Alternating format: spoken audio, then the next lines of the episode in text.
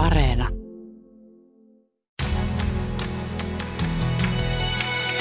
Kuuntelijaklubi.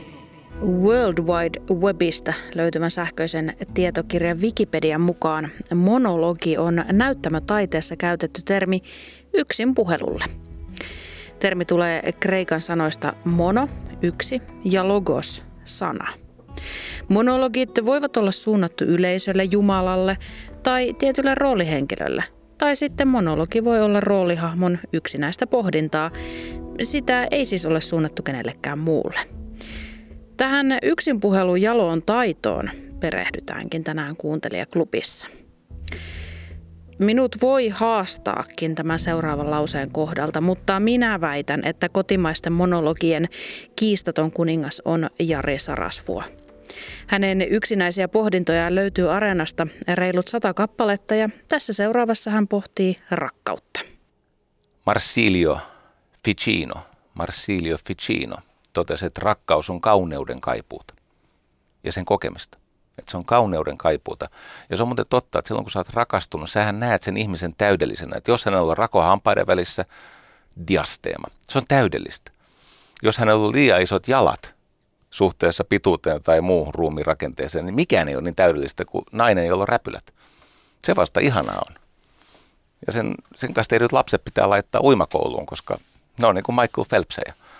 Tai, tai tota, jos on vaikkapa iso kolvi, siis iso nenä ja pieni leuka. Hyvä Jumala, kun se on kaunis. Toisesta suusta, suunnasta näyttää, no ja, ei mennätään. No yhtä kaikki, rakkaus on kauneuden kaipuuta ja kokemista. Ja mitä se kauneus itse asiassa on? Se on harmoniaa. Se on piirteiden, ominaisuuksien, viittauksien symmetriaa, täyttymystä. Ja tässä tapauksessa se tulee siitä, että sä oot niin kännissä, että sä et näe. Mutta sama ilmiö liittyy siis siihen, että kun ihminen alkaa esimerkiksi ehostaa itseään tai täydellistää itse itseään, vaikka ruskuttamalla huuliinsa jotain tavaraa tai, tai tota, antamalla leikellä itseään, ja sitten hänestä tulee aina vaan kummallisemman ja kummallisemman näköinen, niin taustalla on samantyyppinen näköharha. Mutta siinä niin kuin narsis, narkissoksen lailla olet ö, rakastunut siihen mielikuvaan, tai kuvajaiseen itsestäsi ja se, siihen liittyviin vaateisiin. Rakastuminen on stressitila, joka vastaa vähän sitä kuin vetäisi kokaiinia.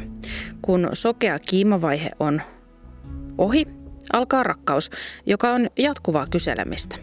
Rakkaus on kuin kunto, se vaatii arjen hallintaa. Näin Jari Sarasvuo tuumii rakkaudesta.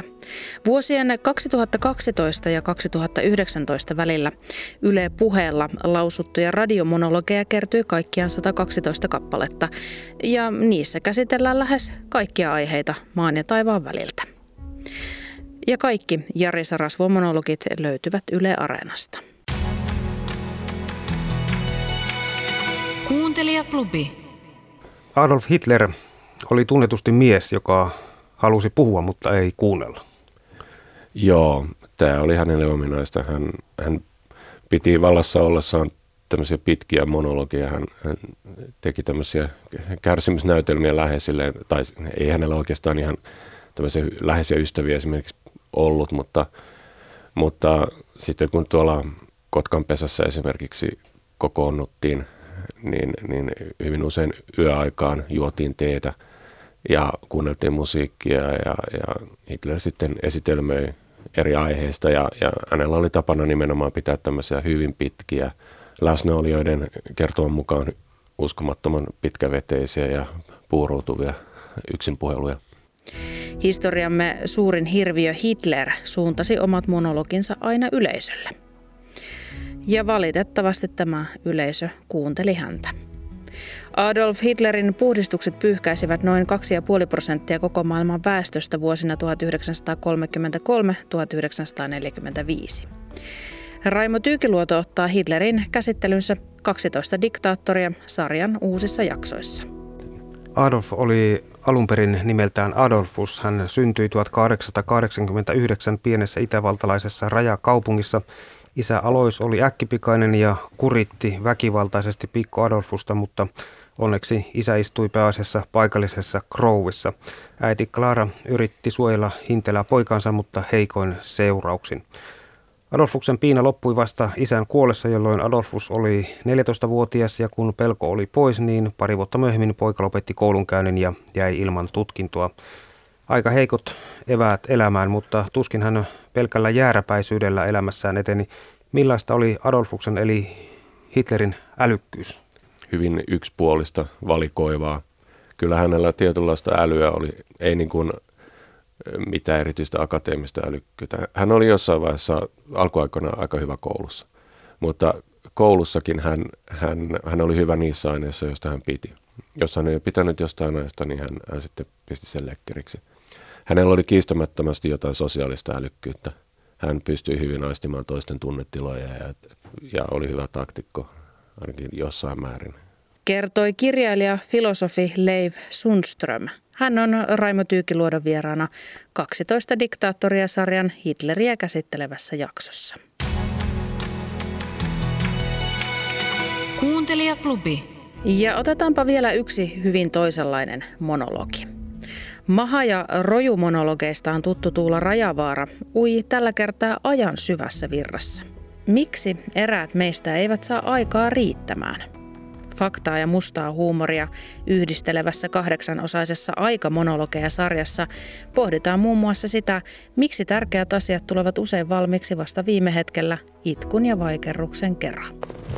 Noin 20 vuotta sitten me keskusteltiin ystäväpiirissä meidän ajankäytöstä ja laitettiin silloin huviksemme ylös, että mitä me tehtiin tyypillisen vuorokauden aikana. Eli me tehtiin tavallaan aikalogi 24 tunnista vartin tarkkuudella.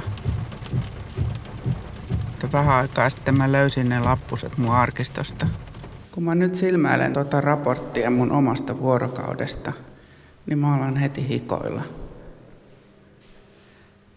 Miten mä oon voinut ehtiä ton kaiken? Mä oon herännyt niinku kuudelta hoitanut sadalle ihmiselle aamiaiset ja vaatteet ja aikataulut. Apua. Mä huomaan, että mun työpäivän päättämisen viimeinen muistiinpano kello 17. Yritän jatkaa käsikirjoittamista. Kello 18 menen tilttiin. Tyhmintä on ollut se, että mä olen jäänyt senkin jälkeen töihin iltatoimet kotona, yön odotus unettomana ja toi tuttu kohta. Kello 4.00 herään uudestaan. Muistan heti, miltä ne nukahtamisvaikeudet ja aamuyöiset heräämiset tuntu. Mä oon ollut unihäiriöinen yli 20 vuotta. Fakta, joka ei ole muuttunut ajan oloon. Lääkkeet vaan on vaihtunut. Silloin ei onneksi ollut nettiä, josta mä saisin päähäni tilata jotain pöljää keskellä yötä.